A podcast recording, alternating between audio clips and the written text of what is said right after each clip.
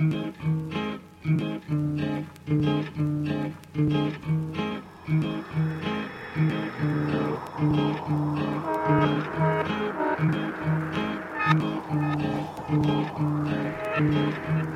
points maybe can tell me this mashup. I can't.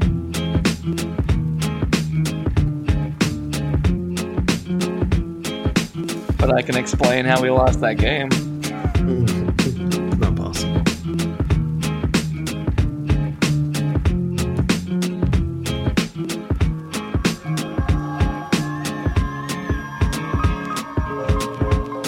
Check it out now. I work the pen to make the All right, folks, we're back with another edition of the Red and White podcast. Buckle up, this one's going to be interesting. Um, Evan, your host, and I'm here with Will, as always. Have Hello, a hello. cold beer. What are you drinking, Will? Uh, I am drinking a Woodford Reserve Masters collection that uh, tastes as, as sour in my mouth as that last game did, and the game before that. Boom! He pulled it back.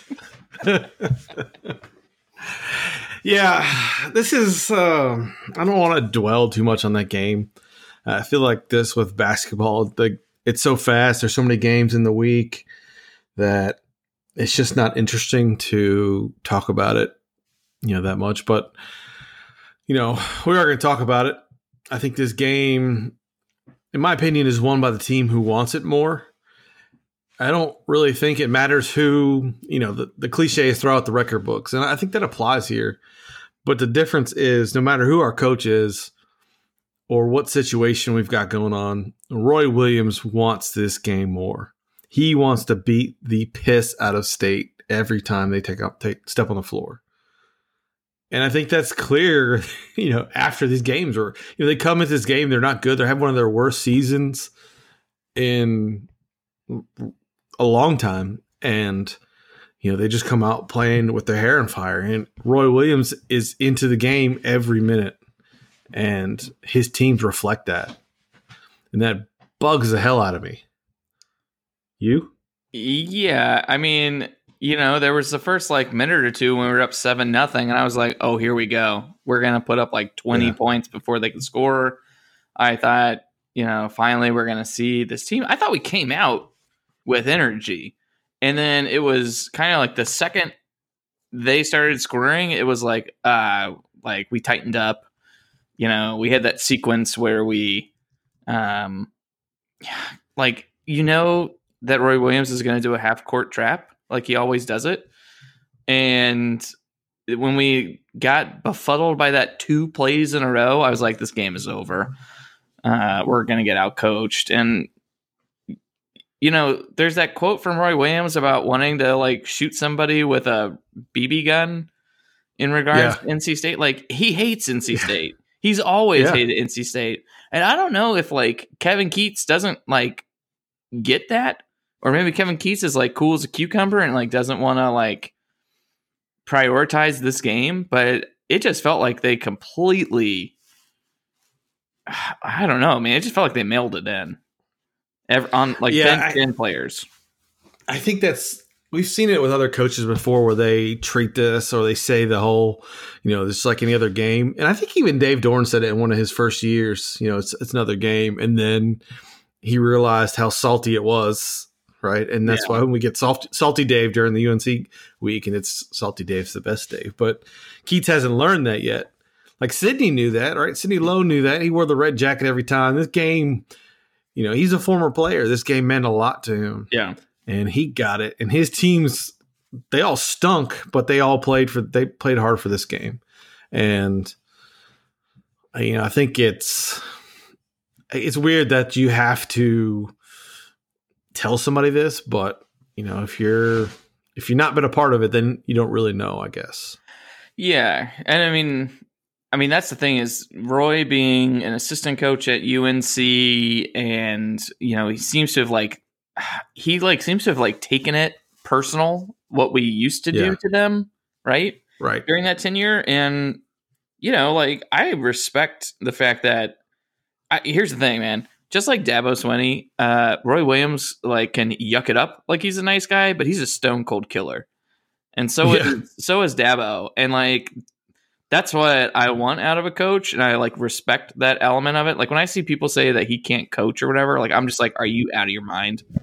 Like Roy Williams knows how to coach. He may not know how to take timeouts, but that dude is a freaking winner. And it's not just because he has like amazing talent. Like, I mean, his talent is usually I I wouldn't say UNC has like the best players in the nation, like year in and year out. They usually have the guys that are good enough to be really really good in basketball in college, but they don't go pro early.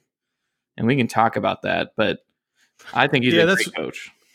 Yeah, that's weird. He's got a he's got a good system too. I mean, the kids want to play because they play fast, and it's the brand name and all that. And yeah, I think it's weird that he's able to keep guys for so long. Where you know our history is, if you're at all good, you're gone as soon as possible. And I'm not talking about Dennis Smith Jr. good, where it's a no brainer, but like Josh Powell and Sid Simmons and guys that are good but shouldn't have gone. And if they were seniors, it would have been completely different. Yeah. You know that sort of thing.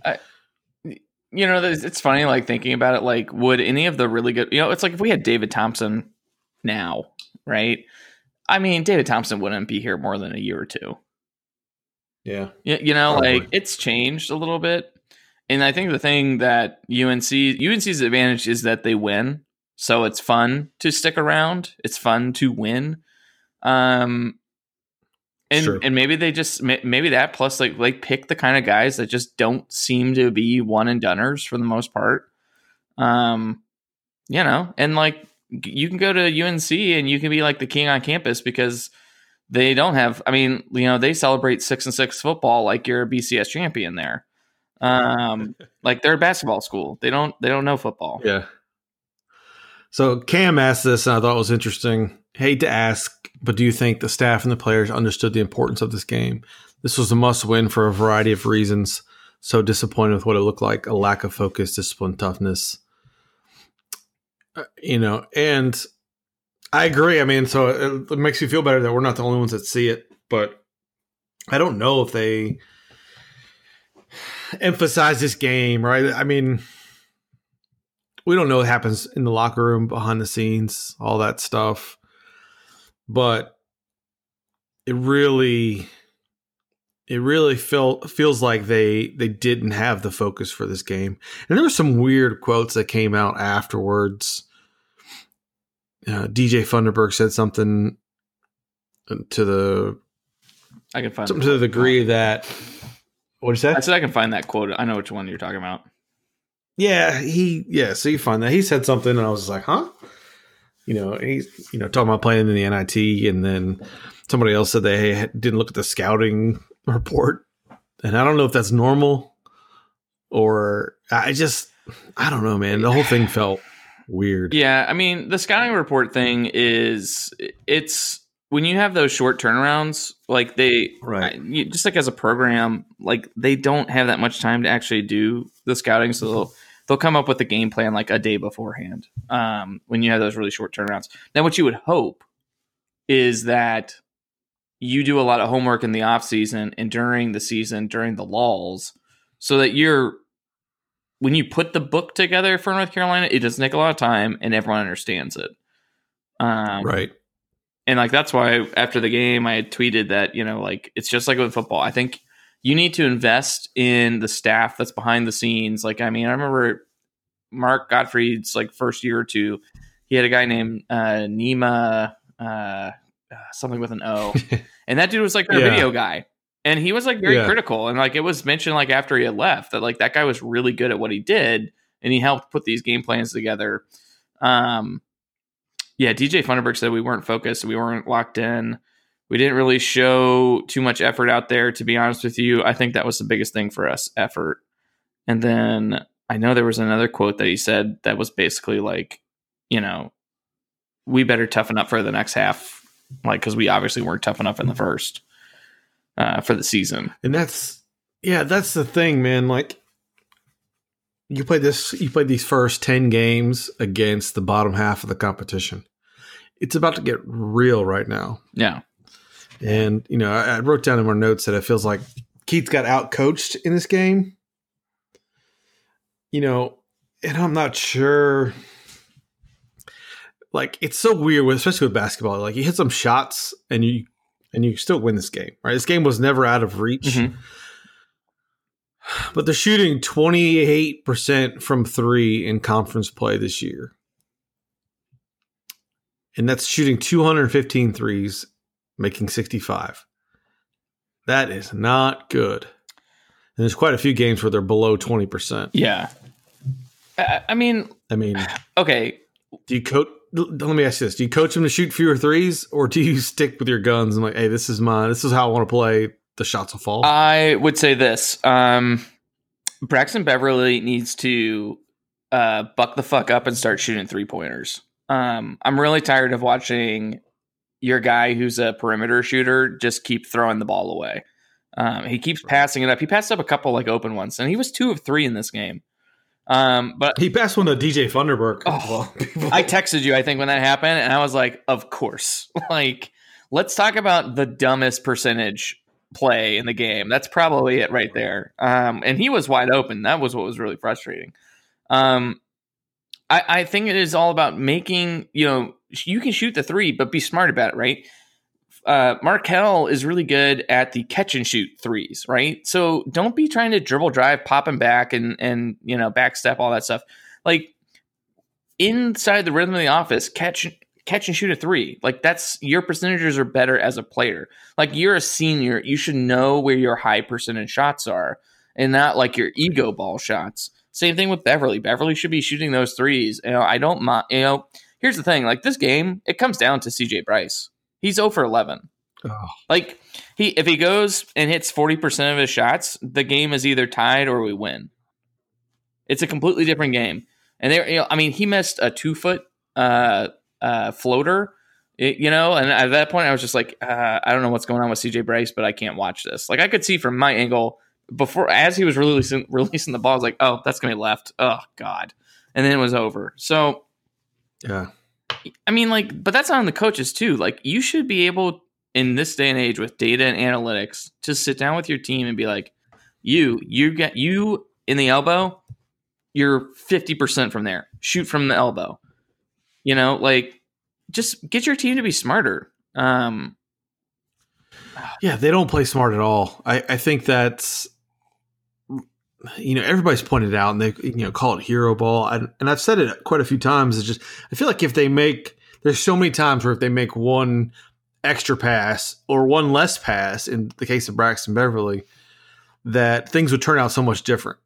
But you know, Keatts joked about it before, but Funderburk's not making that extra pass, even though he gets doubled down. Kick, he doesn't want to kick it out, and Devon Daniels, he's going to go hard to the rack, regardless of if you know Beverly's on the wing wide open or not. He's you know, it's just how they are, and I don't I don't know if he's just if Keatts is okay with that or if he's trying to coach them to not do that. Yeah. I'm just not sure what to expect there, but uh, from an untrained eye, man, it doesn't look right. yeah, You know, I, yeah, it's weird. I would say this. It's like I don't want to say they're dumb all the time.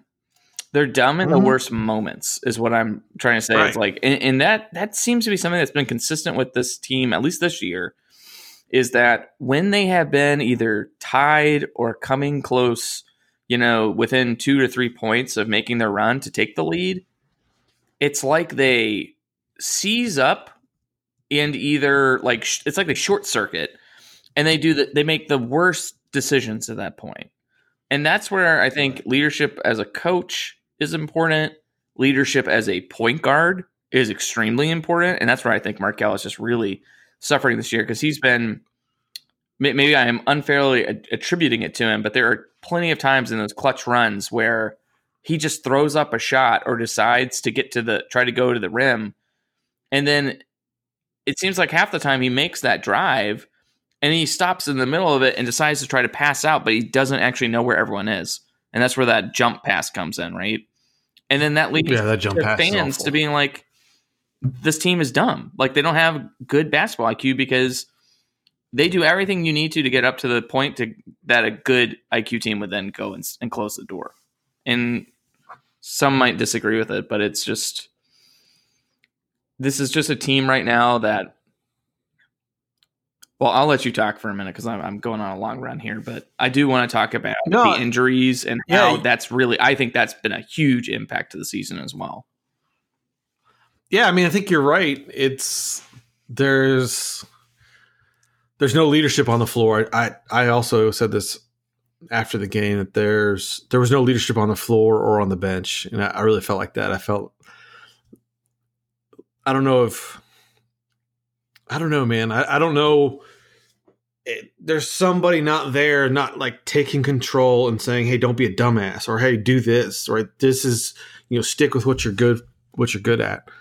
And you know, to that regards, you know, CJ Bryce, you know, people are going to blame the concussion, but he came back f- during the Virginia game and, and played okay. I mean, he it's just these last two games he's just gone just gone. I don't know where he was. He had 13 against Virginia if I'm not mistaken. Yeah, I was going back to his recent And- game log 13 and 11 at Clemson the game before that. There's something that is not right with this team and I don't I just I don't know what it is. And I'm not I don't think anybody should be questioning or anybody should be saying, "Hey, we need to fire Keatts." I think Oh, that's, that's going overboard, and that's. But I think it's fair to question what you're getting out of these guys right now. He doesn't have his guys. We talked about the roster management, how that's been a big issue in previous episodes. So I, I think, you know, next year is really important. The year after is really important.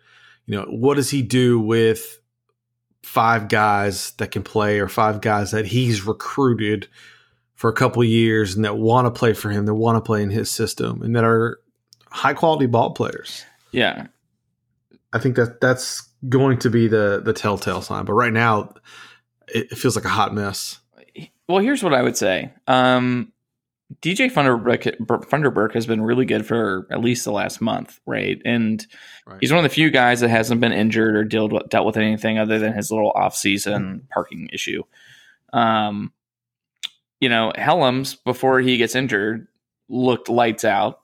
Um, gets injured, kind of takes him out out of it, and it's probably going to take him some time still to get kind of going. But I think this is the thing. It's like everyone needs to look back on the losses and the season as a whole and kind of say, if if you once Sacha Killeya-Jones leaves, once Blake Harris leaves, you should, as a fan at that point, say, okay, our success as a team depends on being healthy and and gelling. And throughout the season, key players were constantly getting injured. Okay, right? Like you don't have Markell and DJ in the first game against Georgia Tech. You lose that game. You write off why you lost it. Hellems goes down against Wake Forest. And then the following games, we look rough. Then you have CJ Bryce, who I think everyone would admit before the injury was probably our glue guy for like the year. He was every he made everything go Right. right? And then he looked okay. I mean, he got 11 and 13 against um, Clemson and UVA, but now he's having like a crazy funk, right? And then you've got um, Andrew, right? He's got his ankle injury. So, you know, we haven't been full strength for the last few games. We've been, we've barely been full strength in any conference game.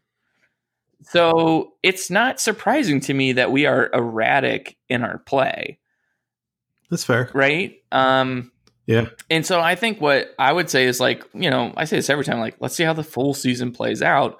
If the second half of the season we're healthy the whole way through and we look dysfunctional, then yeah, you got to start asking questions. But if we start playing really good basketball at that point, like, you know, you get two shots, I think you get two shots at Duke, you get Louisville, you get Florida State, you get Syracuse on the road, and those are all Q1 games. And you know what? Like, if you win one of those, I'm happy. And if you get Right. like two of them, do you don't you think like this week disappears? You also get another shot at UNC.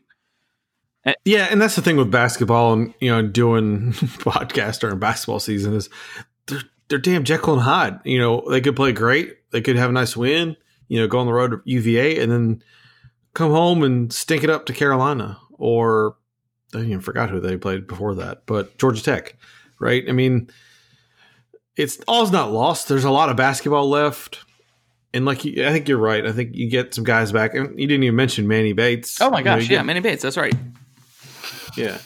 You know, uh, the guys who got to hit shots. If if we get if we get some more consistency out of the shooters, I think you know we'll be in a better spot. Right now we're middle of the road, and I get people's frustrations because it feels like the league's down again, and the same thing with football the last couple of years, and where you have a bunch of juniors and seniors, and you're not taking advantage of it you know, it feels like another opportunity wasted. And I think that kind of leads into what we're going to talk about. Uh, but state fans are just pent up about it all. Before we Go go into that topic, I mean, we're saying that like the league is down, right? But I mean, Louisville, Duke, and Florida State are playing good basketball, right? Yeah, so it's, I think it's not that the league is down; it's just that it's reshuffled at the top, and then you've got Virginia, Syracuse at six and four. Like, I mean, eh, I think it's this is a year where maybe the middle of the pack is broader, but you still got good teams at the top, and like I still would take a lot of ACC teams against other teams, like in the tournament and things like that. So, like, I don't think this is a year where it's like a one or two league. I guess. Um, I think it just has a different composition, and a year when UNC is clearly down because of injuries and lots of other issues. I think you know, like it or not, they're a face of the league, and the national audience or the national media is going to paint the ACC poorly if a team like UNC does bad. Well, I mean, that's part of it, but part of it is the ACC playing non ACC schools at the record's abysmal. Uh, I think if you look it up, you'll see that we haven't we hadn't beaten anybody. It's been a Look, bad. I'm here to stand for, this league. All right, don't don't try. Yeah, I appreciate. Yeah, you, you beat your drum, but we lost the Big Ten challenge eight to two. When it becomes was. I selection mean, Sunday, you're going to hear me out there. Okay, I'm not going to hit you in the nuts like Brad Davison, but I'm going to come close. what what a bum that guy Oh is! my. God. What a dirtball! He's exactly who we thought he was. yeah, exactly right. Thanks, Lovey. No, that was Yeah. Denny Green. Or- Denny Green. Denny Green. There you go. Yeah, yeah.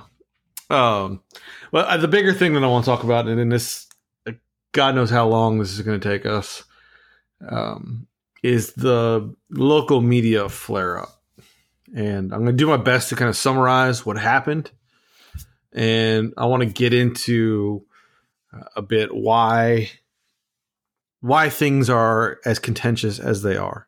Right? I mean, we put these questions out and to folks and like, hey, I want your input on this, and the response was overwhelming. There is so much information. I have I have twelve page pages of notes, and I haven't even gotten got it all. So it's going to take multiple pieces here to kind of break this down.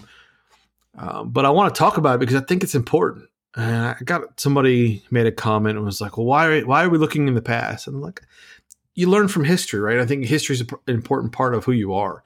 We're not dwelling on it; we're talking about it. I think that's perfectly fine. Yeah. So, rewinding what ha- what had happened. This has been over the last couple weeks. Uh, local ABC News uh, journalist uh, Bridget Condon, I think, if I'm pronouncing her name properly. Uh, this is a couple of weeks ago, January 22nd. She tweeted out, "I'm not a fan of any triangle team, but I feel so sad for the players on this UNC team. They've been going through it." And the response for that is exactly how you imagined. Yeah, it didn't go over well, and it wasn't just with state fans. There was Wake fans, Duke fans, plenty of replies to that particular tweet, and most were nothing more than, "Hey, this is this is really bad take," or "Are you serious?" Uh, Mark Armstrong also tweeted something, and didn't get as much of a backlash. He got a little bit, but it, he said, "What more heartache can be visited upon this UNC team? Good heavens, have mercy, basketball gods." Now, for anybody who knows Mark, he obviously was joking there because that's what he does, right? And it wasn't. He was. It- It's so I don't know how to explain that one, but it's everybody. If you interact with him, you know that like he's being silly, and that's how he approaches Twitter. And he was having a good time with it. And I think he was playing off of Bridges' tweet, and the two together were very uh, inflammatory, so to speak. Is that fair? Yeah, but I mean, I think it's like it's inflammatory, but I think if you get inflamed by it to a point that you are like angry and responding back, like you need to ask yourself, like, Oh, we're, let's. Or we're, I'm not getting oh, into that yet. I want to keep going. But then, yeah, I don't know. I thought we were going to talk about my really funny tweet back to him. So, um, yeah, I, I think that is a fair that is a fair summary of the previous situation where it it seemed like Bridget's, it, you know, Bridget's tweet is well meaning. Like she can be sad for them because you know they're going through a, a crappy period, right? I think knowing your local audience would suggest that um, they're not sad for them. And when you're a yeah. national So championship, let me keep going. Yeah. Let me keep going. Let me keep going before you get into Oh, it. okay. Um, yeah, you're jumping ahead of me. Mark is he, Mark. Mark is known around these parts, right? He's a known entity. He's Canadian. He's a Utah fan. He engages with everybody. And his tweet a day after that, he said, "I naively work the." excuse me. I na- naively work with the assumption that people know that I'm here just having stupid fun most of the time, and reminded that assumption is not true on occasion. And he was also referencing that whole situation because he was definitely joking. He was just poking the bear because of what Bridget stirred up. So then, less than eight minutes after UNC beat State, she Bridget tweets this bit of sarcasm that I screenshotted and tweeted and just put out there and just said, "Hey, some people don't know how to do the internet."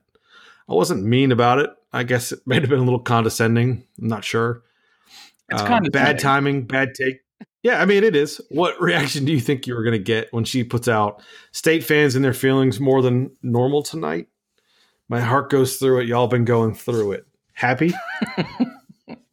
Look, And so, like, obviously, that you're going to get the reaction that you know people aren't happy. They're salty as hell. They just lost to UNC, and you have to understand what that game means to state fans. Where we talked about how important it is to Roy, that's how important it is to most mm-hmm. fans. It's a it's an extremely bitter rivalry, even if it is one sided. Like it's been a lopsided. They've been beating our ass for the last I don't know how many years. It's been like 30 years. Let's call it what it is. Yeah. So Bridget deleted that tweet and she got a very bad reaction for it. But that night she slides into my D- my DMs asking me why so much hate. And the next morning we had a conversation. I'm not going to read the conversation verbatim. I don't want to put anybody on blast, but she has said some things that are definitely talking points. And one of the things was my biggest issue was your fan base attacks people on Twitter for what I made a joke. Now, bad timing, bad take. I don't think anybody should take it so seriously. I'm not I'm talking about the fans that they say nasty things, but I also think 99% of our fan base is really good people. Yeah. I mean, I think we have, you know, I engage with a lot of fans throughout the year, on and offline, and I think they're they're they're really good people, man. And I they want to be like they want to be loved. It's like how I keep saying it. Like, you know, we want to win, but you know, we we are we have this backs against the wall mentality, right? Um, I so I told I told Bridget, I said, you know, your joke was a poor follow up to a tweet earlier in the week, and I think most responses weren't attacks; they were more frustrations. I read, I did read a lot of them, and you know, it seemed like a troll attempt or a bit sarcastic at a really bad time. And I mean, I that's the reaction you're going to get from pretty much any fan base if that were the case. Now, our fan base is passionate like any others. There's a small portion of crazy people, you know. But if you're going to, you know, dish out the jokes or the tr- you know the troll attempts, you're going to incite them, and that's what you're going to get. I don't think it's um, you know abnormal. And we talked about it, and she and I were going back and forth, and we had a uh, you know reasonable con- uh, conversation. She's agreed to come on the podcast and talk about it, which I think is going to be super interesting. But really, it clicked for me when she said, "You know, I've been in the been in the area for three years, and I understand the fans." Mm. And like that when I, when she said that, I'm thinking that's not possible. Like okay, you've been here for three years, unless you've been intentionally following state, then you don't. I don't think you get our fans, right? And that, that's not a knock on anybody. I don't expect anybody to. And it's the same thing with the national media looking in, right? They they look at us and think, "Hey, mediocre school, whatever," right? They don't understand the history of it, and they don't understand the um, stuff that we've gone through. so, you know, I asked the Twitter people about this. You know, what have what has state gone through? Right, we're talking about going through it, having a rough time, and um, fair warning, this is going to hurt a lot of people here. This is this is going to bring about some memories that people are probably not going to want to deal with. Um, and I'm just going to rattle through this list: Valvano being forced out, losing to a horrible Maryland team in football and missing the ACC championship game. Losing the ACC championship to UNC on a missed charge call. Missing a field goal to beat Clemson in football. I think that was 2016, maybe, 2016. whenever they won their first title, right before this run, right when this run started. Bryan Underwood's punt return for a touchdown being called out of bounds when every piece of evidence clearly shows he was in bounds. TA was in, right? I, those three words all I mean that was 10 years ago still get uttered. Don't kick it to Gio. Gio Bernard, the punt return as time expires for Carolina to beat us in Carter Finley. 18 inning baseball game, ACC tournament baseball game against Carolina. And then sub- subsequent losing to Carolina in the College World Series on a year. This is one, this one probably gets me the most. The year Omaha decides to test extending the fence by two feet. Trea Turner hits a home what hits a what would be home run any other year except for that year, right? It gets caught at the warning track or on the fence. Like, come on now. TJ Warren goes off for 40 against Carolina, and then so does Marcus Paige, and Carolina wins. Emeka Emezie's quote fumble at Wake. The one game there's no goal line camera, which in, theoretically keeps us out of 10 wins in a New Year's Six game. Uh, somebody else brought up the hatchet job that the local news did on Shad and the moped. And I'm going to read the read the tweet that I got sent. Throw in the ABC 11 in-house interview of a kid wearing a band-aid after being tapped by a moped, or the WRAL investigation into the student athlete dorm. They seem to go out of their way to cast state in a bad light, and definitely run interference for UNC. But all of those things over the years, I mean, that's just a fraction of this things that people come when they say NC State shit, right? I don't I don't want to perpetuate that. I don't ever talk about it because I think it's nonsense. But you want to talk about a fan base that's going through it, you need to understand what state fans have dealt with for the last 30 years now, 30 plus years. And then you put a nice note in here today. I'll let you jump in with that one. Oh, I got a lot to say because because you've been blasting through this, and I've got a couple Sorry. comments and corrections, um, especially about that Maryland football team. But let's go. oh God, that, that Maryland football team. I'll just say it now was nine and four that year. They were not a bad team.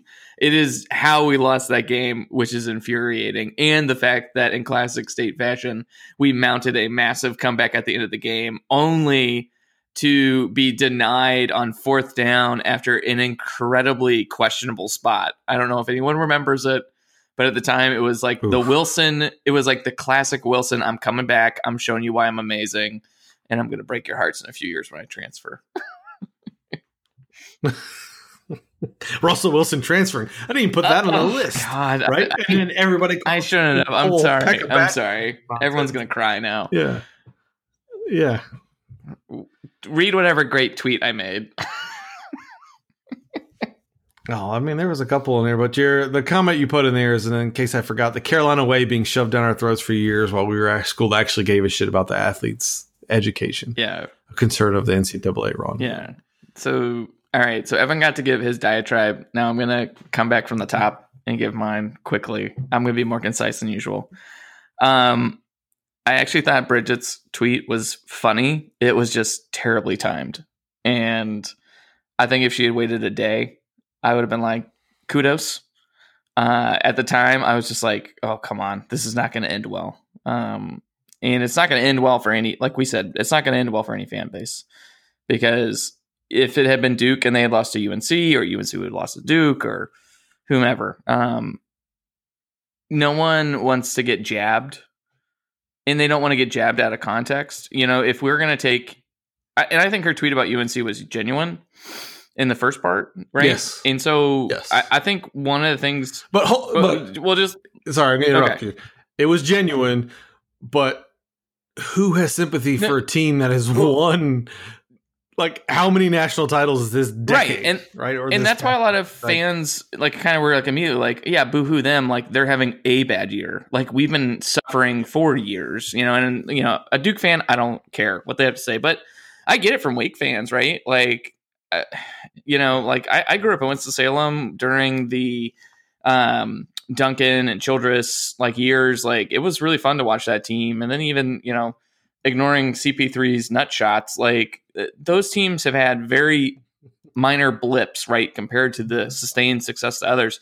And if you think about it, like I, I mean, if you understand the, the this area in general, right, the state, UNC, Wake, Duke, and probably basically in that order, were critical to what Tobacco Road is, and you know why basketball is so important here, right? So any of those schools has a right to be super passionate, especially about basketball. But what I was going to say is that her original tweet is fair to say that yeah, like it's tough, like having injuries and whatnot. I think state fans would kind of counter that back with saying like, yeah, look at our season. We've been going through every other player getting injured throughout the year, right? It's we haven't even got to experience a full roster, and this was supposed to be a special year with uh, the amount of experience on our team. I think we have what we have what four or five junior slash seniors on the team right now. Like this, this should be a better team if it was healthy. Um, so I, I think uh, just my like comment would just be like it was just really poorly timed. And then to your point, like I've been a fan. I I've been a bit a fan for NC State since 2003 or 2004. Actually, technically, I guess when I showed up here. Um, and it wasn't until I even left school, which was six years, because I take, took my damn time with my engineering stuff, that I even realized how passionate I was about sports. And then it wasn't until the last four or five that I realized I was, you know, just on a completely different level with how much I care about the minutia of like recruiting and team management and like athletic departments. And so you can't it, it that unless you are like actually doing investigative reporting or like really seeking out NC State fans or vice versa, UNC fans, Duke fans, whatever. You cannot get like a general pulse for a fan base in a couple years. Um unless you're really trying. No, yeah, So she may. I totally believe her if she thought she understood who state fans were and thought that that tweet might go over better than it did. And then was probably very surprised at the level of frustration and vitriol from some that came out from it. But I think most state fans were just like, just probably rolled their eyes and just said, Right. uh, "Here's another media member who's just like hitting us when we're down." It, it uh, you know, I think someone had, that's. ex- I think I Brian, think that's exactly right. yeah, I think Brian had like tweeted something about you know like uh, it seems like lately it's easy to, um, yeah, like on uh, local sports personalities, he said that Chappelle uh, had said something profound about comedians historically punching up at the establishment. And he, they feels that the generation of TV slash radio right now likes to punch down instead. That it's easier and requires less work. And I think, like, it's I don't know. Maybe it's like the stand up comedian in me because I've done that before. So I like read her one tweet and I'm like, it's just a joke. Like, so it doesn't bother me because I like I get it. Sometimes you say a joke and it really doesn't land. But it's like you gotta know Right, your it's- audience that you're telling that joke to.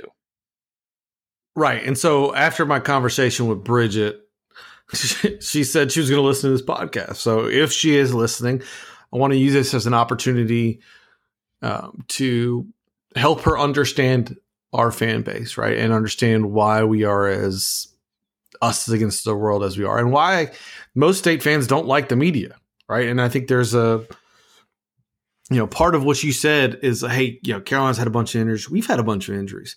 We just went through a football season where we had a whole ton of injuries and nobody talked about it, right? All they said was, hey, it's a terrible year. Like, oh, Mac is back, right? Just completely pooped on us that whole time. And I, you know, those are the sorts of things that build up the issues, right? And they build up like, all right, whatever. They're not going to talk about us, you know, they're not going to give us a fair shake or fair coverage when you know Dave Doeren loses half of his roster. Right, we're playing converted wide receivers at cornerback and vice versa.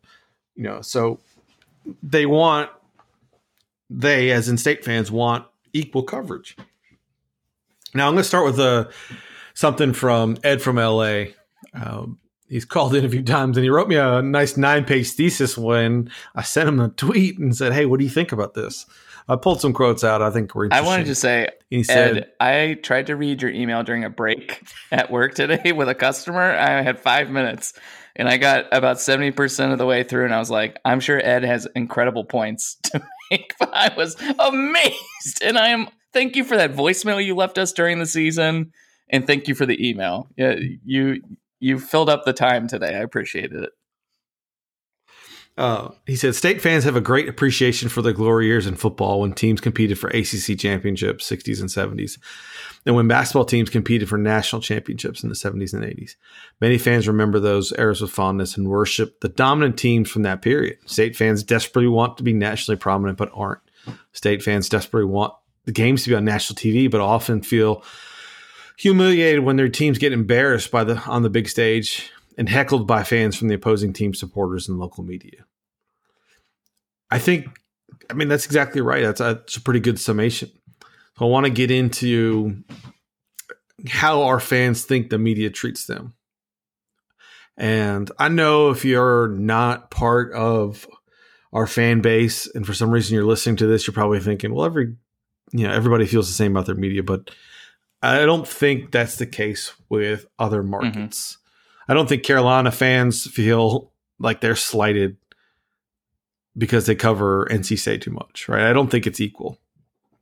And I'm gonna I don't even know how to dupe like put this all together. There's so much information. So I'm gonna read some of these I'm gonna read one of these things and we'll talk about it and see how it goes. Um, but uh, Wolf pointed out, and he had a, another long, uh, another piece that was really well thought out, and I'm going to save some of it for next week. I want to talk to Bridget about some of it as well. But one thing he said was the media, in particular, the N&O, has a horrible track record when it comes to NC State and how NC State is treated by them. This goes back years and years. The perception, rightfully so, has been for years that UNC gets favorable treatment by media and negative things are brushed under the rug. If State does anything wrong, it gets overplayed by the media. Norm Sloan dealt with the bias for years, and he complained about it. Of course, many of us remember the N&O and how they treated NC State during the Valvano scandal. Claude Sitton led the charge to personally destroy NC State's basketball program, and they succeeded to do so. When a member of the media, no matter how minor, tweets something at NC State fans following a loss to their most hated rival, they should expect to receive some backlash. So I thought that was a I thought that was a very succinct way of saying it, you know, this is it. This is if everybody is saying this, then it, there's got to be some bit of truth to it, right? I'm not just pulling random quotes from disgruntled fans, right? This is a huge portion of our fan base that has responded to us about this, right? Yeah, I I think so. I mean, like, like I was kind of saying earlier, it was it literally it wasn't until after I graduated that I even yeah. went back and learned about the history of NC State and understood why so many fans kept bringing up Valvano over and over and over again because it's you know for me during the 2003 2009 period like it was not talked about very often on campus you know like you, you right. I mean and part of that I think is you know NC State and another we can talk about this in another podcast. Like I think it's done a terrible job of promoting Valvano but like to come back to this I think for NC State in general, for fans in general, they feel that what happened during that Valvano era and what happened afterwards was NC State saying, we are going to respect the amateur status and we are going to promote being fair and responsible with our athletes and we're going to do the right thing. That's what we convinced ourselves during that era. And then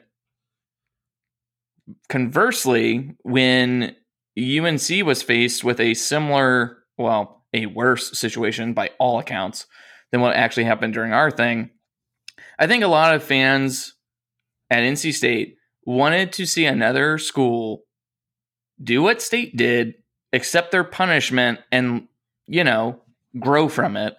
And instead, they were. Right. Look, I'll say this the media went after them. There were plenty of articles. I thought the coverage was fine. I don't think like that they got off easy from the media. They got easy off easy from the NCAA. And when NC State fans then recognized the fact that the most critical time in our program, we nuked ourselves. And during that period, UNC and Duke took off in basketball and were able to capitalize on that. I mean, the UNC brand comes from that run during that era. Okay. So UN, so NC State fans are cynical and bitter that we did the right thing and lost an opportunity to keep promoting what we were great at and then they're extremely frustrated then when a team down the road has been shoving it down our throats almost mockingly all these years about the Carolina way. And all these fans were like, it doesn't make sense. How is this Carolina way working with these athletes? It gets exposed that they have this massive academic fraud, and then they don't face a penalty for it in the end. I think that kind of right. explains where state fans are. They're just like, why did we sacrifice ourselves to try to be a better program? And then over the years have basically like the reason we fail so often is because we have been climbing out of that stupid hole for so long. Right? right? Like that's why we're we're we're always on the verge. And then when we fail, we so you said a couple for it. You said a couple things there that are super interesting. Um, there are people who will argue that the media wouldn't have run with any of this Carolina stuff had it not been for Pack Pride's message boards, right? And I'm serious. Like uh, it's it was referenced so many times during this, from Marvin Austin to you know the whole the whole thing the academic scandal the paying players the wheels for heels you know like all this stuff. yeah wheels and for heels i forgot about that. the message boards were like pushing this right? And and the, they were pushing this narrative because nobody else would talk about it. And everybody hates state fans or state fans nation but they were pushing it too because nobody else was talking about hey. it. And i think it comes back to this. Yeah. Um Let, and the other thing so Uh, wait, hold on, hold on. We we can't forget during that era we had Joe Giglio quoting um uh uh I can't remember if it was Sam I Am. What was he quoting? What did he basically yell at Butch Davis in that interview? Like oh, no oh he he yelled some kind of Sam I Am quote at him. Um when he was trying to get him to admit that they had basically been cheating all this time. So I want to say Joe Giglio, he went for it. Okay. Um, that's why he was so important to the NC State fan base and why Steve Wiseman will burn in hell as far as state fans are concerned. Yeah, we'll get there too. Um, so I wanted to break down Jimmy V because there's uh, probably a large, and this is God, this we could talk hours about this for the amount of response this got. But there's a probably a large bunch of our listeners that know that he was, I don't know, run off or whatnot, but they don't know the story, and so third gen Packer sent us sent us this, and I want to read it. It's a couple paragraphs, but Jimmy V won, and he was liked by almost everyone. Was becoming a media darling and a celebrity to the point he took his eye off the ball a little bit. But what happened with him was wildly unfair. The book Personal Fouls came out, and the media turned on Jimmy V almost immediately. Despite the fact that the book had so little documented facts and multiple publishers turned it down, almost everything in it was never proven. But the N&O took it as a personal mission to ruin Jimmy V's reputation. There was literally a story almost daily about how bad things were at state, the lack of oversight, the loss of academics as a focus of collegiate athletics, the partying that the athletes were doing, gasp, 20, 18 and 20 year olds partying. How Jimmy V had led let his personal brand eclipse his responsibilities as both coach and AD. My wife, I'm not going to read that. uh, once the media, once the media turned on him, and that even included a story on 60 Minutes or 2020, it was all ridiculous. There were no facts, all speculation based on a terrible book written by a disgrunt- disgruntled former team manager, but the media ran with it aggressively. Anyway, once that started, the administration took a hit, and the UNC Board of Governors, mostly Carolina grads, saw blood in the water and put some Carolina grads in power positions at NC State. They pressured the university to self impose absurdly strict punishments to, quote, fix issues that were never proven to have occurred. At the end of all this, the only thing that ever got proven was the basketball players had sold some comp tickets and their shoes. That's it. In today's world, we might have gotten a year postseason ban or something. Uh, heck, even the guy that led the investigation by the NCAA wrote a letter to Jimmy V and shared it with the media saying he'd be thrilled for his son to play for Jimmy V. Meanwhile, Dean was being hailed as a saint and the paragon of virtue that all NCAA coaches should strive to be. And those of us who had lived here our entire lives knew those things were not true. It was and remains incredibly frustrating that we set our programs back decades over some kids selling shoes and tickets, while UNC was never punished for a multi decade institutional effort to cheat kids out of actual education. And they don't even deny it. They just told the NCAA it wasn't their place to determine the academic rigor of their curriculum. I mean, I think that's a good summation. There's a lot of like little bits in there that people expanded on on Twitter and other places. But the point was that it was a witch hunt and it was led by the media. And when you add in UNC's journalism school, it's snowballed, man. And I think people are really, I just don't know how they get over something like that because it's it seems to be consistent in in today in how state is covered today. Like it's not intentional as this was, like this whole Jimmy V thing was, but it's almost a subtext of it is, hey, we can just pick on these guys because they're terrible. Yeah. I, I mean, I will say, like, the one thing that this highlights to me and was consistent when I was a student at NC State in my thoughts until basically until De- until Debbie Yow and Randy Woodson showed up was basically that NC State's leadership was horrible.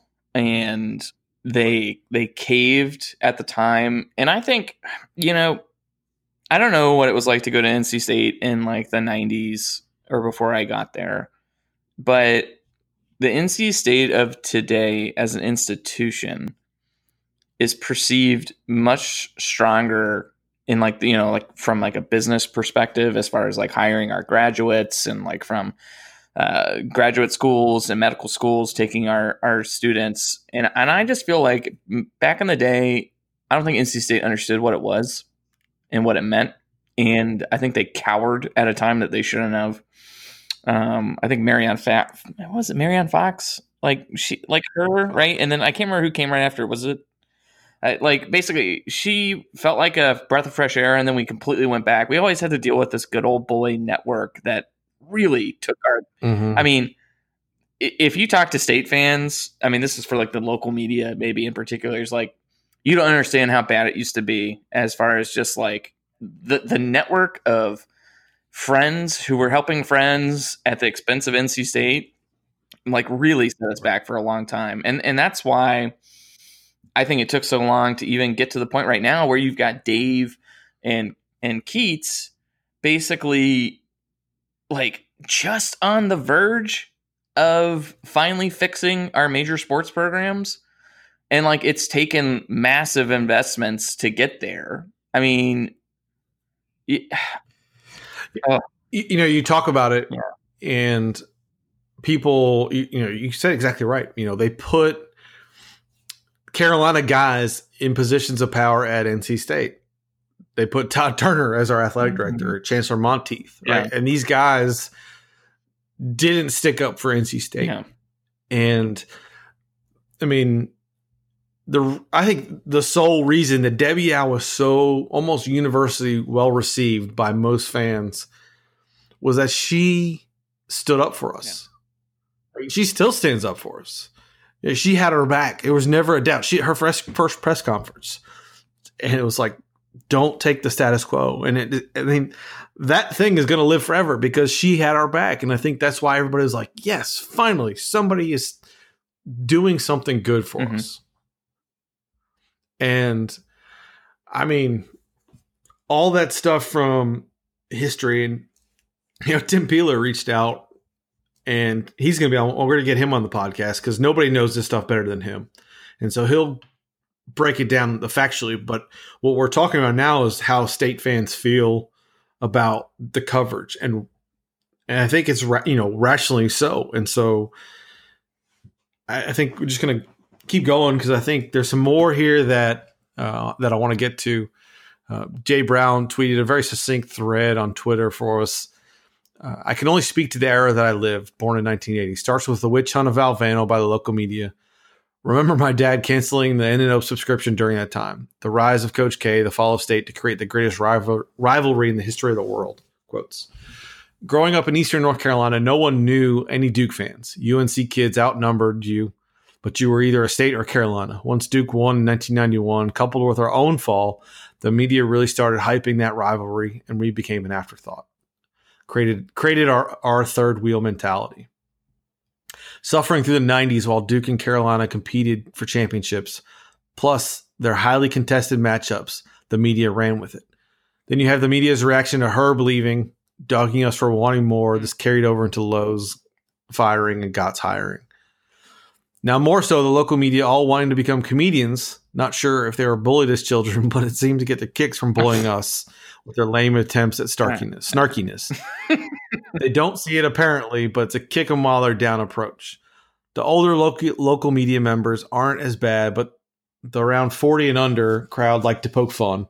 Many aren't from around here and only know us in their current state. And I there's some there's some hyperbole there, but for the most part, like I think that's very I think that's accurate. I think that kind of summarizes everything, you know, even more so, right? You bring up the whole herb situation and um you know, and I I for me personally, I can't listen to the local sports radio.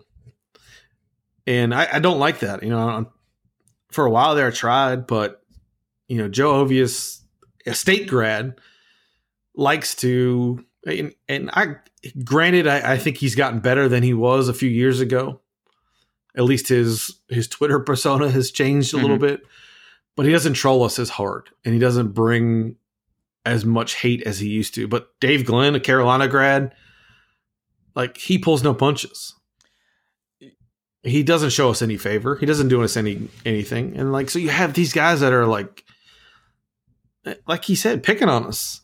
And uh, state fans don't like it. Yeah, but I will say this: the the local media likes to to beat us up a bit. Maybe it's unfair, but frankly, we are the punchy bag, and sometimes you got to understand that you're the punching bag. And the only way you you stop that is you stop being the punching bag. Like you gotta you gotta win when you gotta win. But I will say this: when the national media jumps in out of nowhere, the local media seems to punch up at them pretty quickly. So I will I I think they under I- think the local media kind of sometimes thinks that they're like, okay, states like our little brother, we're making a joke at them, but like we know them well enough to do so, like in a Joe Ovies sense, for example. Or like a Lauren Brownlow. Like I know a lot of people like to give Lauren Brownlow a lot of crap, but I think she gets it far better than people understand. And she gave a nice podcast with um, the Wolfpacker, I think, at the beginning of the football season. And I thought she did a great job of explaining her interaction with with NC State and also with others with the other schools. And like I think they take great offense when a Stewart Mandel just comes in and takes a dump on an NC State for no reason and and they are quick to respond and and fight back and i think that gets overlooked like don't i mean you can be frustrated with all these people and like that's at like that's everyone's prerogative if you want to be frustrated at, at our local media go for it. Um to me I, I i i i just i get it because we have put ourselves in this position and i think what everyone maybe doesn't understand is like state fans want to win so badly because we have felt like we have been trying to win the right way for a long time. And we give coaches tons of time to do so unless they f- just screw up massively right? I mean dave's in what year seven? Uh tob got six plus years herb had however god dang many years he had right? And then 10. like let's admit it like herb was doing nothing here but floating mediocrity and getting us into the ncaa tournament. And I, and guess what? Nc state fans nor any other fan base should just be happy with arriving into the ncaa tournament. They should want to Right. compete okay? And when the media blasted us at that time for getting rid of Herb, for not doing anything more than just getting us to the tournament, it was infuriating. And it was infuriating because the person that was in charge at the time was an absolute fucking idiot and Yeah. was so unprofessional in how he ran the athletic department. And he did not defend us and he made us look like absolute fools. And I'll, maybe other fan bases like don't take this as personally as we do, but we know, like, I mean, the fact is that you were very close to getting like a Calipari type coach, and then hmm you ended up, and I don't mean to say this in a derogatory way, but Sidney Lowe, the player, was great. Sidney Lowe, the coach, was a disaster Unproven, never been a just head shouldn't coach. have been it. Yeah, I mean, And, and the fact that he influenced that decision to happening is the was the problem with NC State sports. And once Randy Woodson got here and started cleaning house, and then he went against recommendations and got a Debbie Yow, it was a signal to state fans that we're not out of the desert yet, but we're getting closer. And I think that is the hardest part for NC State fans is that in football, we have been so damn close to something special, Yeah. right? That kick against Clemson, all right? That the the so close to t- multiple 10 win seasons for Dave Doeren and not getting over the hump.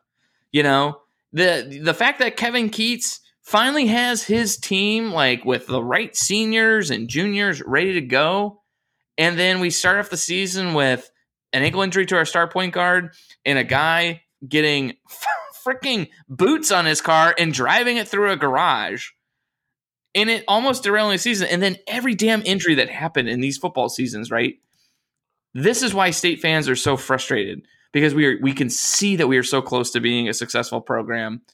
And we have had to sit here for 30 some damn years before even getting a sniff of it. And we are so exhausted. We just want to win. And we are so upset when someone makes fun of us at the last minute. Right. I mean, I think that's you can tell the passion in your voice at that that how serious it is. Like, and there's some other people have given some other information about you know state used to just dominate in the 40s and 50s, and, and you know even even in the the 60s, and then you go 70s and 80s, and you know you have the state Carolina ri- rivalry, and it's just it- it's it it's the center of the college basketball world, and then and then nothing, right? And then you just you just kill ourselves for what seems like a whole bunch of corruption and stupidness, right? It just and if you look at it now, state's still third in the ACC in national titles, right? In championships, won. Mhm. Like, and they haven't won anything thirty years. So it just tells you like they the, this was the center of it all. Like this area really was, and I, you know the older people are disgruntled because of it. The younger people don't know anything other than you know the thirty years of ineptness So there's just that void that everybody just like, man, we like we have we've been there before. We have the resources, we have the money, we have the booster club. We have all the things that you need to. We just never had the leadership Mhm. until like the last 10 years maybe at most. And you see what's happening. Our Olympic sports are are doing fantastic. They're winning across the board.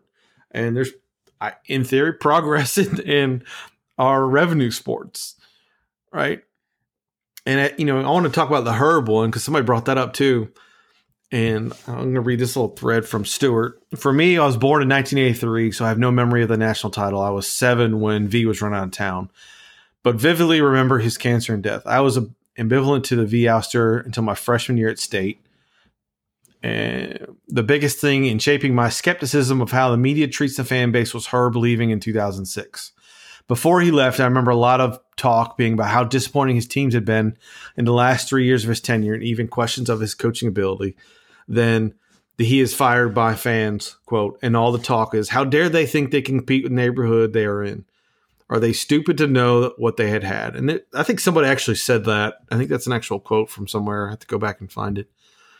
Uh, but the criticism from the media didn't bother me near as much as the Lee Fowler and athletic department at the time parroted those criticisms and didn't seem interested in defending the school and the athletic department's perception among writers, fans, and recruits. So exactly what you said, right? Is we're not the only ones that see this, but you know, it goes from the V thing to Les Robinson to the Herb ouster and and how that was handled all those years. Like you should be happy with making the tournament. Like no we have two national titles. We have won the ACC gazillions of times. Like I'm not we're not happy with that. I'm not happy with just making the tournament. We we want to strive for more. I think any fan base should to be honest. But at least we have the history to it. But it just keeps gets completely washed Look, over. you know that that parade when we finally win the ACC championship is going to be in like it it's going to be like Cleveland.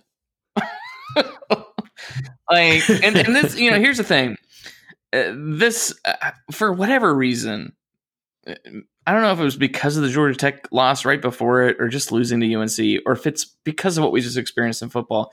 It seems like the fan base is really taking this UNC loss like way harder than normal. And my message to you guys, and I don't mean to be crass, but like buck the fuck up. Like you need to recognize that this team has been just chaotic all year. Okay? It's just going to be a chaotic team. You know, and like we- are the Tasmanian devil that is Devon Daniels. Okay? Sometimes it's going to be great and sometimes it's going to be really bad. But like let's just get through this. Don't judge the whole season by what we just saw. Okay? Like it's just one game.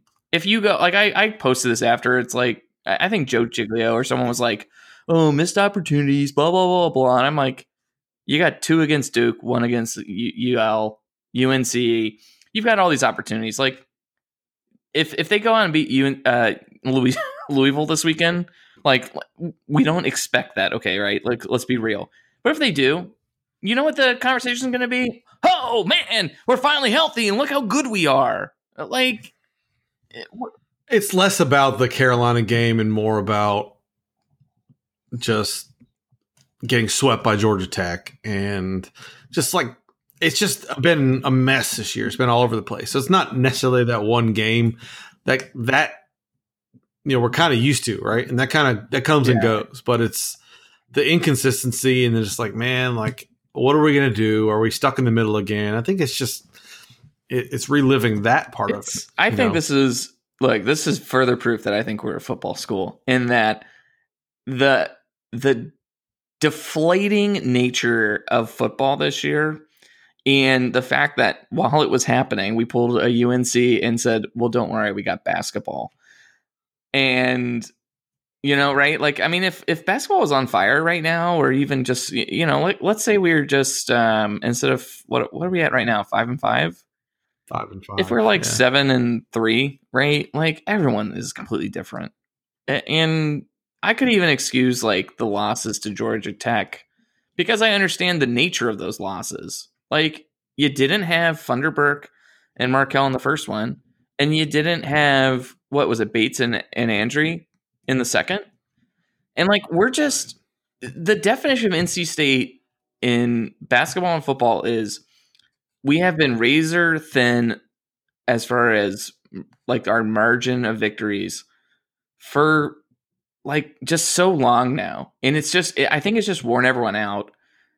And it always seems to like maybe it like comes like the worst like the low of the low of it comes at the worst time, right? Like with football with the 2021 recruiting class and then with like basketball, like this is a year that like if we're healthy, like you could easily see us being up there with with Louisville and Duke right now. And Right. you know, I guess what I would say to that is like, okay, maybe we get healthy, and this team comes together for the ACC tournament. Which, frankly, I I, I don't know where you fall on this, but like, isn't that what everyone cares about? Is just winning the ACC tournament? Uh, that's a that's an interesting question, probably for another time. But you know, is it better to win the tournament or the regular season? Tony. Bennett will tell I you. it's mean, they always say win that. both. They, yeah, right. They always say the tur- the AC tournament is the the championship, so that's that's the one. But uh, I don't know. Uh, there- there's a couple other things. I'm I'm going to skip over a lot of the. There's a lot more Jimmy V comments and whatnot. You know, we I think we've kind of beat the point in. Um, but I, I read a couple of them that I think were interesting. I remember one. I remember fundraising for the Wolfpack Club when Coach V was run off. One woman said she'd taken her diploma, torn it in little pieces, and sent it to the board of trustees and the interim chancellor. She said she was done. Like I like that's how bitter it was, and that's how bad it was at the time. Right? People tore up their diplomas and mailed it to them.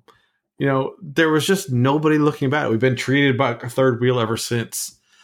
And like Mahesh had a good point here. He he said, "I feel like I wanted to, uh, everything I wanted to say about the media bias has been said, but I do think that the NC statement shit mentality has stuck around, Yeah. and it's been perpetuated by it by the media, and it has. And I really like. I hate that they bring it up. I hate that it's a thing. Right? It's so stupid. Um, but again, it's just another point where it's an easy talking point to get some clicks and talk about it, right? Yeah, well, Um, let's go back to this. Maybe because people don't understand like how freaking good Valvano was, right?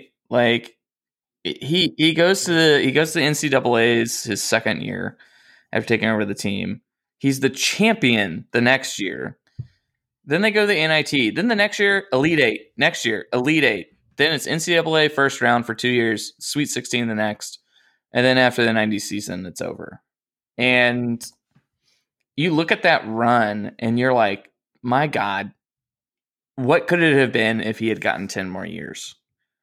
And you know what's funny is like if like maybe like four or five years ago I saw a post and I like like I rolled my eyes at it and I was just like, okay, like you're going too far. But like now like we know things about this kind of thing and and it is uh like a concern of mine or like a thought that I occasionally have where it's like the stress that came upon Jimmy Valvano through that period of time possibly did contribute to him getting cancer. It's something like you have to understand, like, right? Like, stress is a contributing factor to cancer. And I think that's like a just a, a thing, like maybe a dark thought for NC State fans that we have from time to time is like, we lost our guy and we lost him in a terrible way. It turned into a positive in some way with what it turned into with the ESPY speech and what you know the the cancer foundation has done but like it, that's a thing that like kind of like it's just like i think that's a, a special thing about this fan base like something that we loved so much and even people like me who didn't even really recognize it or experience it like i was five when this was happening like. It, gets me emotionally moved. I cry every time i see that speech. And and it's a part it's just like hard coded into my dna and like I, I think that's i mean there's like a common bond through like sheer terrible shit that this fan base has gone through that you wouldn't maybe experience in other markets. And i think that's the reason why like local media gets it but also can maybe take advantage of it because of like the hardiness of this fanhood to like just go through these. The, I mean, it's been bad for thirty years, right? Here's here's how I and this is a derailment from where you were going with that, but Jimmy V was so important to us. He was so important to everybody else with and they they did the coaches versus cancer classic, right? And they didn't invite us. Like state should it should have been state should have been the only school that was in that damn thing every year in that preseason tournament every year but they don't put you in there right it's a whole lot of disrespect i, I really that whole thing really I don't understand it. bugs I don't. me. I don't even That- get it. that part really don't get me. it. Yeah. I, I don't even understand. Like, I'm surprised Randy or Debbie like never. Maybe they did, or maybe I don't know. Why are we not in that? Yeah, every year. Um, somebody else pointed out, and this is some something separate, but again, perception matters when it comes to recruiting both players and staff. So when Jay Bilas is saying multiple times during the, the game how admired and respected Brooks is for UNC while completely ignoring anything positive positive about state, it is worrisome. Media bias comes becomes yet another barrier to competing with the blue bloods for talent. Now, I don't expect Bridget to know that, but I thought Bilas was awful during that game. And I think a lot of people felt the same way. There was a very, I don't know, I guess bias is the best way to say it, but there wasn't a whole lot of good for us. And that's, again, that's another thing that state fans pick up yeah, on. I mean, we also played like. Doesn't matter what- I mean, we played poorly. we played like shit, so it's hard. Like, yeah, I, I- mean, what are they? What is I, I think the thing is just like Jay Bilas just can, can just be insufferable. Okay, Mike Gminski can be insufferable, and right. it. But I will say this: like when we're playing well, like they sing up our praises, and then Jay Bilas will talk about how difficult it was to play uh, against us um, in, in Reynolds, right? And you know, it's like if NC State would play better, they'd get better coverage. Okay, and then the counterpoint is we don't play well because we're still digging ourselves out of a hole, and like recognize it and. I don't know. But I mean, look, at one point, Markell took a terrible three point shot, and I was like, oh my God, that was horrific. And then immediately Jay Bilas was like, that was a god awful shot. And I was like, oh, all right, Jay Bilas, maybe you're not so bad, Jay. But, you know, I, No, he's, he's, terrible. he is bad. he's really bad. He's terrible. Um. All right. I, mean, I think we've belabored this whole thing enough. I doubt Bridget is still listening. If she, Oh God, I hope not. If she is, like, I doubt anybody's. I hope you've at God least been exercising or something during this because we've been going fucking on and on. And I hope you did something better for you, yourself than listening to us just like sitting at the counter like I'm doing right now. Yeah. So it'll be interesting. I I look forward to, to talking to her about it and you know getting the other side and, and seeing how how they view us, right? And you know what she knows about our fan base after being here for three years. I think that's that that'll be an interesting conversation um, that we'll have next week. Yeah. No, I was gonna say was it's gonna gonna be it interesting to hear her perspective. I, I mean, like I was saying about Mark, I think Mark posted something about um, basically kind of like a, the equivalent in Utah sports for the local sports here, and I thought it was interesting. Um, yeah, I mean, it's just good to get a kind of a fresh perspective. I mean, you've got. I think what frustrates fans is like when like a Joe Giglio or like a Joe Ovies, right, who are NC State grads, uh, don't always aren't always in our corner and like people need to recognize that like that's not the media's job like they have to be you know in the middle and and reporting things when they can it's Yeah. just I, But see, that's the pro- that's the problem, though, man. Like eh, for the longest time, it was the very biased UNC media because they're all uni- UNC grads for a long, long time around here. That's how it used to be, yeah and people felt like it, like the people in control of WRAL. I mean, hell, the vice president of ESPN is UNC grad. Like the journalism well school so has is an the impact. acc commissioner like i mean like look the here- here's the thing right Exactly. like I'll say this every time someone complains about the ACC commissioner, right? There's uh what? How many schools are we technically with Notre Dame right now? Four- 14? 13 in one sport, 14, whatever, right? There's 12 to 13 other schools that put up with where we are. And then the question, None of them like well, it. the question, but the question, but here's the thing, right? Is the power players in football shouldn't have to deal with this nonsense. And frankly, like UNC and Duke don't have a dominance in other sports other than basketball, really. You know? So we are where we are because the rest of the conference doesn't want to push for changes or they think they're getting what they're what they're getting is fair. So I completely disagree. no, with I. I completely oh, I think they with are that. just I That- think they are smitten as No, kittens. that's so oh, wrong. It, is. it That makes is no sense, so right? wrong. Clemson Clemson It's Clemson so should wrong. have the greatest beef in the world if they wanted to. no, Okay, all right. Nope. Well, we're gonna have we're gonna have to talk about this at a later date because we can't go beyond. no. We're talking You about this right now Hey, because all right, the next even, even Debbie House. hold Okay, on, hold right. on. Even Debbie House said says it like that. One half of the ACC wants, and especially in football, wants to get rid of divisions or wants to okay, realign that's that's them, division. and the other half doesn't. no, no, no. I, the other half talking, I'm talking about the but nobody. okay. Okay, no, hold on, hold on. No, no. See, this is where you're wrong. No, no, This no, is no, no, no, no, no, I'm not wrong. I, I, I think we're maybe talking about. No, no, hold on, hold on. Please allow me. Hold I on. think you might. I think we might be talking no. about two different things. I'm talking. All right, I'm, mute, I'm muting you. I'm muting you. So I'm going to talk right now. This is why I think you're wrong. Because Wait, am I muted? that was just oh one my god. yes, you are muted. And it's not just football. It was when Georgia Tech was facing NCAA troubles. Commissioner Swofford wasn't there. When Carolina was facing NCAA tr- NCAA trials or whatever they call them, hearings, he was there.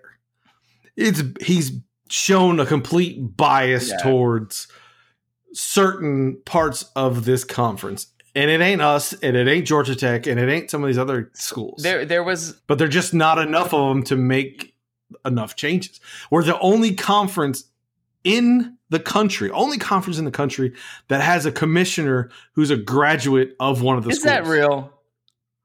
It's absolutely factual. FBS, FCS, Division Two. There is no other conference with a commissioner Okay. from from All right, school. flip, flip it. Uh, did you feel that way when Gene Corrigan was the commissioner?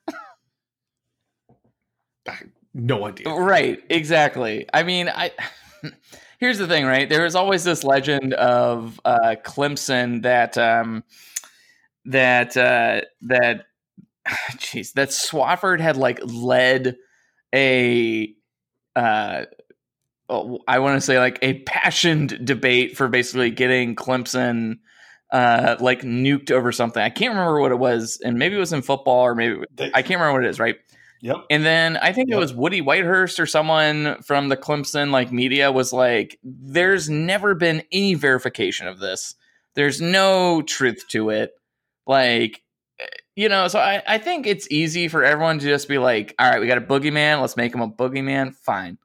Like, I, I just my my point. What I was trying to say earlier, like, because look, I totally agree on divisions in football. Like, it's complete nonsense, and Debbie's 100 percent correct.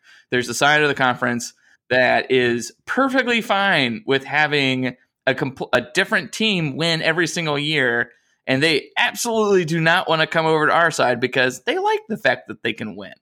Okay? Like I totally get that. What I'm trying to say is that with basketball, football and everything else, the conference as a whole outside of like a UNC power play for example could have come together and said this shit's got to change but they don't because they all have different agendas and so everyone seems to think they are getting the best that they can possibly have right now and i don't know if like a georgia tech football or virginia football in the past you know before like some little recent successes right? Well uh, with virginia for example recent successes. Like what was their benefit for staying in the coastal? Like they weren't succeeding and like they but they didn't want to shift the one vote over that we needed right? Like i I don't know man. I No, none of them want to play Clemson. That's that's what it is. None of them want to play Clemson or Florida State. i mean you know what I That's do want to play like- those teams, and I got no problem with it. I just want to get fucking Louisville and Wake out of my division, or I want to get pods so I can play the other suckers out there. Like Okay. Who's responsible for spearheading those? The commissioners. the athletic Yes, director, the commission- no, the dir- athletic directors No, the- are the ones that, and the presidents of the universities are supposed to be spearheading this. And I will say, it is a mm. travesty. Nope. I mean, look, now we're stuck on football pod, and like, look, we'll we'll, we'll both agree to, to like the end that this has to change.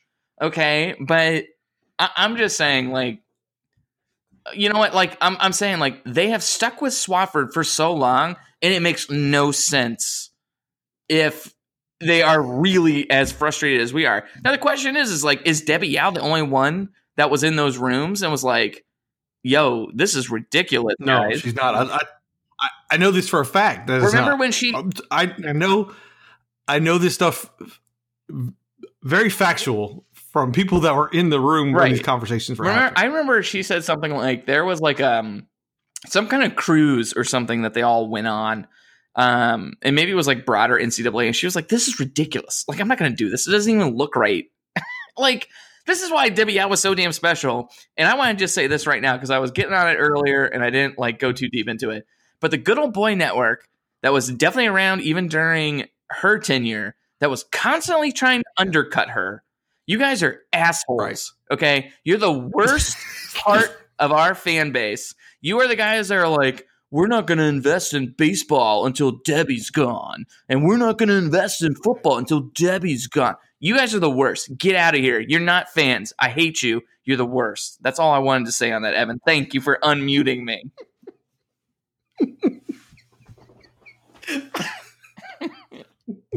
Debbie Yow is a national Yes. Treasure.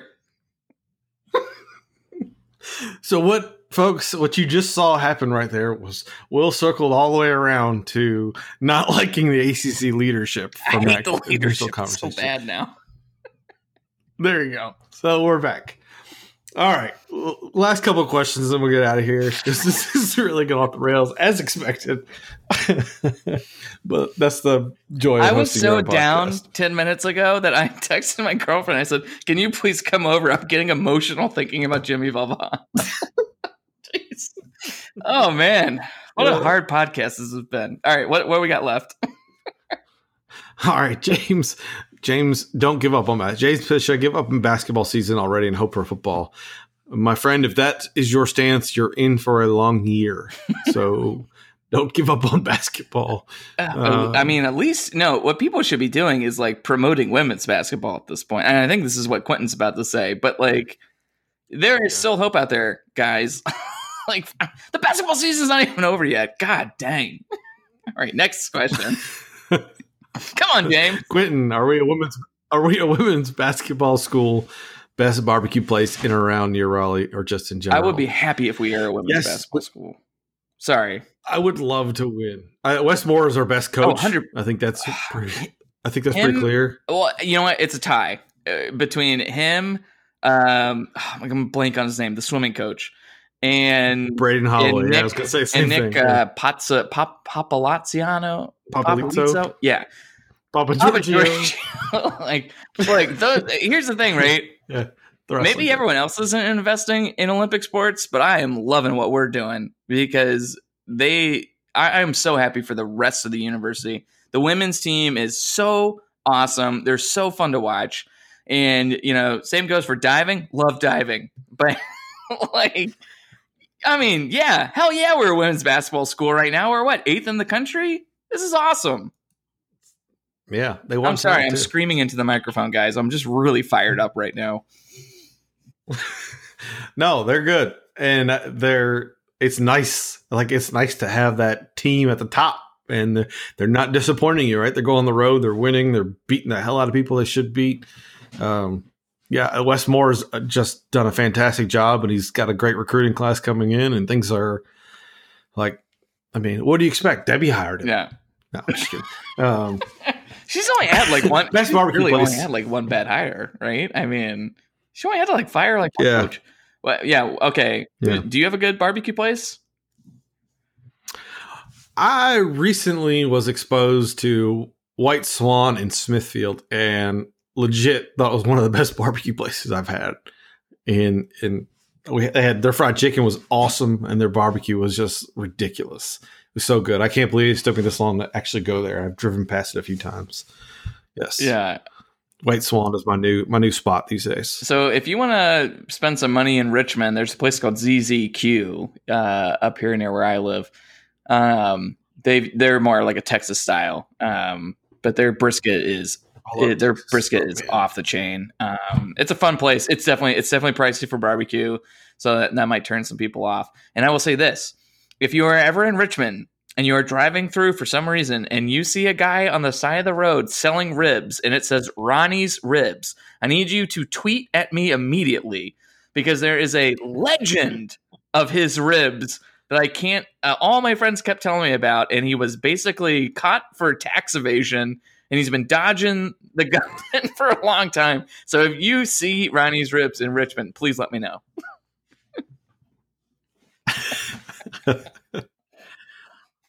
Ronnie's Ribs. All right.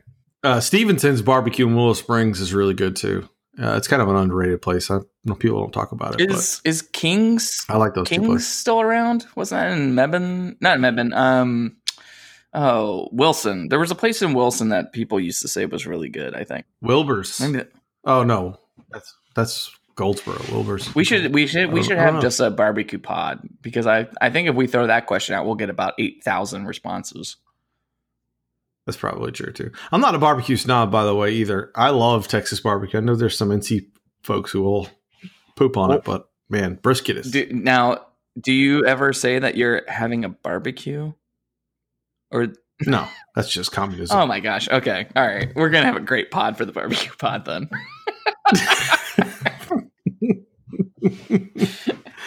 Um, all right, Mahesh. I know this basketball team has been pretty inconsistent, but predictions for our final record, I don't have a clue. If I had to take a guess, it'd be eight and eight, right? Well, Right no, we no, no. Don't we have 20 games now? So 10 and 10 was what I was thinking. Isn't that? Okay, Yeah. ten and ten, right, right in the middle. That sounds about right. I'm not sure. I don't think we're going to get any kind of consistency, um, and until we're healthy for a particular stretch, you know that add that on top. I don't know what's going. To I to think what would be more fun Uh, is do you, do you think we will win any of these big Q1 games that are coming up? The Duke, Louisville, Syracuse. Um, I think there was a third, uh, another team in there, but we'll we'll, we'll win one. yeah. I mean, none of those teams are unbeatable, so I think we'll we'll slip one out one of one of those games. Hopefully Saturday because I'll be there. Uh, randomly randomish, really randomish question about the football. But how do you guys feel about the receiving corps? We got a football question. We almost went a whole podcast without a football. told you we were question. a football school. we are a football school. Uh, how do you feel about the tight ends and wide receivers? Um, everything. I mean, it seems crazy to say again. Uh, the year everything rides on Autenrieth at tight end. Um, I, I don't know if Beck's going to feature tight ends in any specific way, so I don't know if he's going to solve the Angeline problem, right, of not getting him the ball enough. But if Autenrieth is healthy, then and Tim Beck likes to run run the ball more than anybody, then that's the key there. And then with wide, receivers, I need to see, I I need I need in the spring and fall, I need CJ Riley, uh, Porter Rooks, and Emeka Emezie to be healthy. I need those three guys because I think those are going to be the the key players to opening up everything for everyone else. If CJ Riley is healthy and can stretch the field, even if he's just a straight up vertical go guy, I think that's huge. I do not want to rely on any other freshman than Porter Rooks because everything I read about him is he is like the polished one that's ready to go. Right? yeah, I, it, it we, we need to be healthy is is the answer. I want to see some progress. I think their wide receivers did not impress me last year. I don't think they progress as much as I'd I'd, I'd like. Whether that's quarterback roulette that they're playing or not, I don't know what it is, but uh, I think they have some talent there enough to get you by. Maybe the injection of speed, uh, if any of those guys are good enough to get on the field, but like Keon was saying, I think is a really a guy that they really need to utilize, and they probably will utilize a little bit more. Um, I, I think they have they have, they have some of the pieces. I'm not sure if they have the senior or the older wide receiver that's the burner or the speed if CJ Riley doesn't come back to full strength. But I mean, they have all the pieces. There's nothing there that that should hold you back from being a successful offense, at least enough to take the pressure off of the running game. I think what I think what Um, we really want to see there is just consistency, right? And Right. that would oh, Yeah. that'd be so nice. Um, he also says thank you for the advice uh, for the interviews. You're welcome. I hope your medical school interviews went well. Um, yeah, and then the last one, in honor of Kobe, favorite Kobe highlight. That that news is weird, man. Like the celebrity deaths don't get me. Um, I, I do feel for the family as as a dad. I feel, you know, the whole the parent side of it gets me more than the celebrity. But Kobe's one that I always liked listening to. I thought he was very articulate with how he spoke and how he presented himself. And I thought he was super clutch, man. He was. I, I saw a tweet somewhere that somebody said, "No other player will make you ball up a piece of paper and shoot it in the basketball and, or shoot it in the trash can and scream his name." And it's like that's exactly right. Every time I grab something, and chuck it, you're like Kobe because he was just clutch, man, and he he could hit those shots, and that's you know I like to. Those are the kind of things that I um, I remember him for, right? Being so good that he it becomes that vernacular that you use in stupid situations. You know, he was awesome. I it was. Yeah, that's my answer. I it you know what it's it's like not the best way to remember him. Maybe it is, but um, it's funny. I always I I always disliked Kobe a little bit during their title runs, just because I was like, it's exhausting for me to always see like the same team like winning over and over.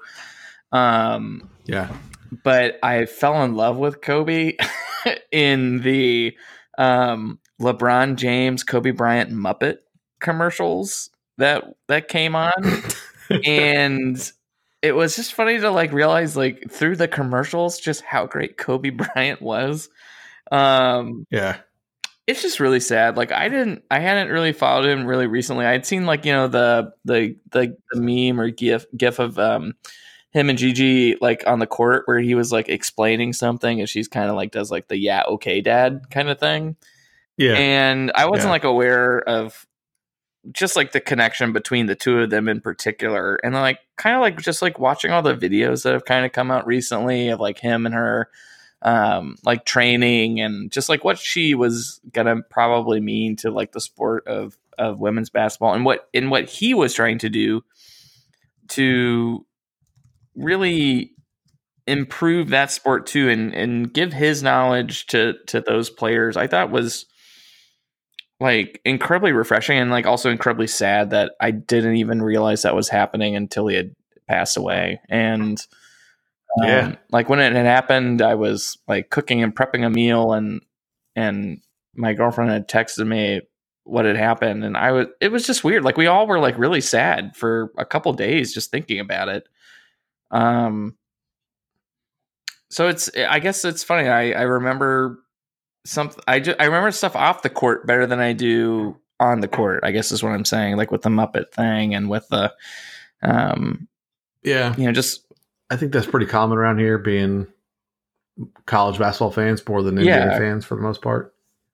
Yeah, oh man but he was he was one of the greats, man, and you could make an argument that there was nobody better in clutch time, and uh, yeah, Yeah, I mean we don't we don't have to get Oh. into. it. I know there's been like some stuff about like what happened off the court too uh, that wasn't positive, right? Yeah, and like we we don't have to get into it, but we have to.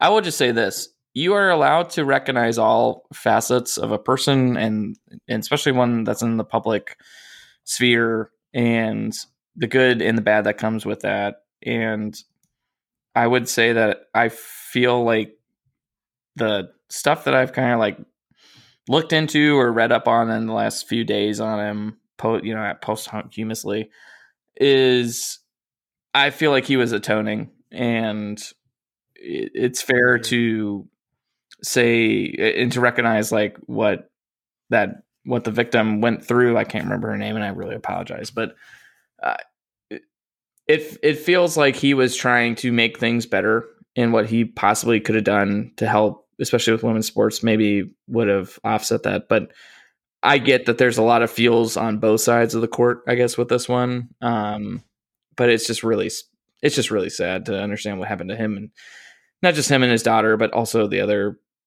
the other people that were on the the chopper. It's just it's weird how like a sports thing I'll still can, shoot like- my trash, saying Kobe. yeah I will still shoot my trash. but it's it's it's it's weird how like sports can do that for you though like with just it, i don't know why it always kind of hits you differently when someone like that passes away especially in the way it happens um yeah, man what a somber note to, note to go out on but yeah. Good job, Bill. i'm sorry man i was just thinking about it man it's just been an emotional podcast It's been a roller coaster. It's been a i'm gonna long put on that roller coaster, as sb i'm putting that gonna ESPY speech on right now i'm just gonna go home i'm gonna go to bed in tears All right. Well, we're gonna leave you all at that. If you made it this far, Oh, we really Um, pushed the limits. Oh my god, an hour forty. I'm sorry, people. that's it. That's the show. Go back. Go back.